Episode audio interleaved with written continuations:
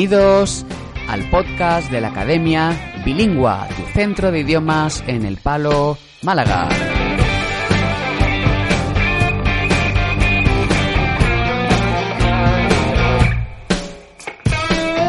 Y aquí estamos una vez más comentando los contenidos de nuestro blog, el blog de la Academia Bilingua, en el que en este caso no hemos hablado de vocabulario, en concreto hemos visto qué significa y cómo se utiliza la expresión can't be bothered en inglés.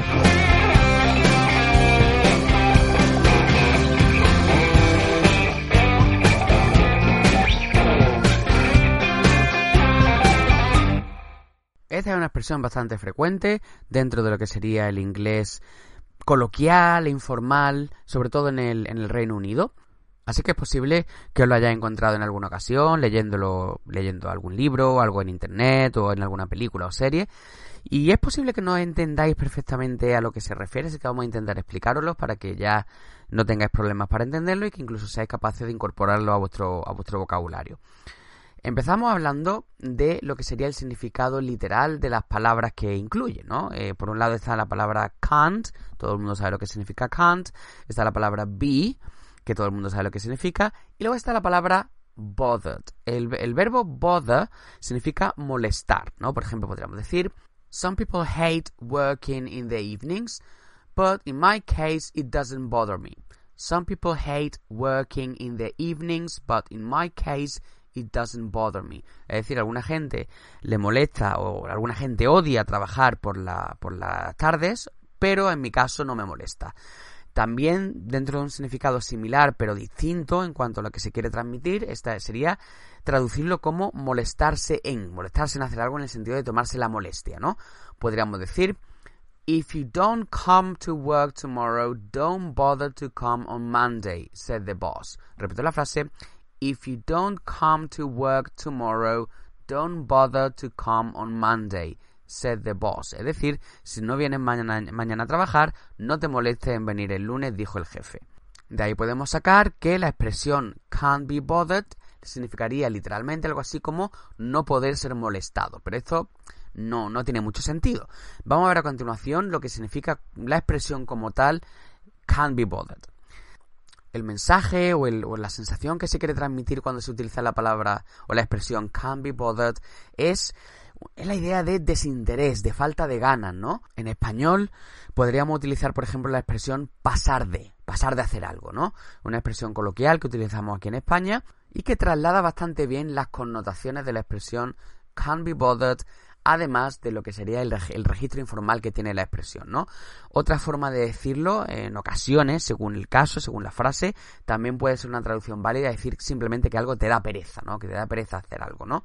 Además, también es una expresión que, que incluye ese registro informal al que, al que aludíamos antes, ¿no? Entonces, esta es la idea que queremos transmitir, ¿no? El que algo que pasas de hacerlo, que mira, que te da pereza, entonces pues no lo haces. Y ahora vamos a hablar de qué es lo que podemos utilizar eh, desde un punto de vista gramatical cuando hablamos, cuando decimos can't be bothered. Lógicamente, si le estamos diciendo que can't be bothered significa que tú pasas de hacer algo, lo que tiene que venir a continuación es esa acción que nos da pereza o esa acción que pasamos de hacer. Es decir, un verbo. Y ese verbo debe venir en la forma ing o infinitivo con to ing o infinitivo con. Se puede utilizar de ambas formas. Si le preguntas a los hablantes nativos, algunos te dirán que les resulta más natural decirlo con ing y otros te dirán que les resulta más natural decirlo con el infinitivo con. Pero en cualquier caso el resumen es que se puede utilizar de, de ambas formas. Ambas formas son válidas. Y vamos a terminar viendo algunos ejemplos para que ya entendáis un poquito bien cómo se utiliza en la práctica. Podríamos decir, I should have gone to the gym this morning, but I just couldn't be bothered. Repito la frase. I should have gone to the gym this morning, but I just couldn't be bothered. Es decir, yo debería haber ido al gimnasio esta mañana, pero simplemente pasé o simplemente me dio pereza, ¿no? Otro ejemplo. Most of my friends can't be bothered to make their beds. Repito la frase. Most of my friends can't be bothered to make their beds. Es decir, la mayoría de mis amigos pasan de hacer la cama o les da pereza hacer la cama. Un último ejemplo. I'm only going to stay in Germany for three months and everybody speaks English. so I can't be bothered learning the language. Repito la frase, I'm only going to stay in Germany for three months and everybody speaks English, so I can't be bothered learning the language. Es decir, voy a estar en, en, Alemania, me voy a quedar solamente tres meses y todo el mundo habla inglés, así que paso de aprender el idioma, ¿no? Me da pereza aprender el idioma. Bueno, pues esperamos que os haya resultado de utilidad, que os haya quedado claro. Para cualquier tipo de consulta sobre nuestros cursos, ya sabéis que estamos en bilingua.bilingua.es. Tenemos nuestra página de Facebook, eh, que nuestro perfil de Twitter, arroba bilingua Málaga. Thank you very much. Goodbye.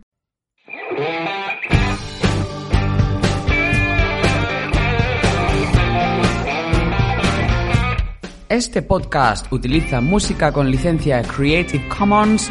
El título de la canción es Two Men Blues 2 de Stefan Kartenberg.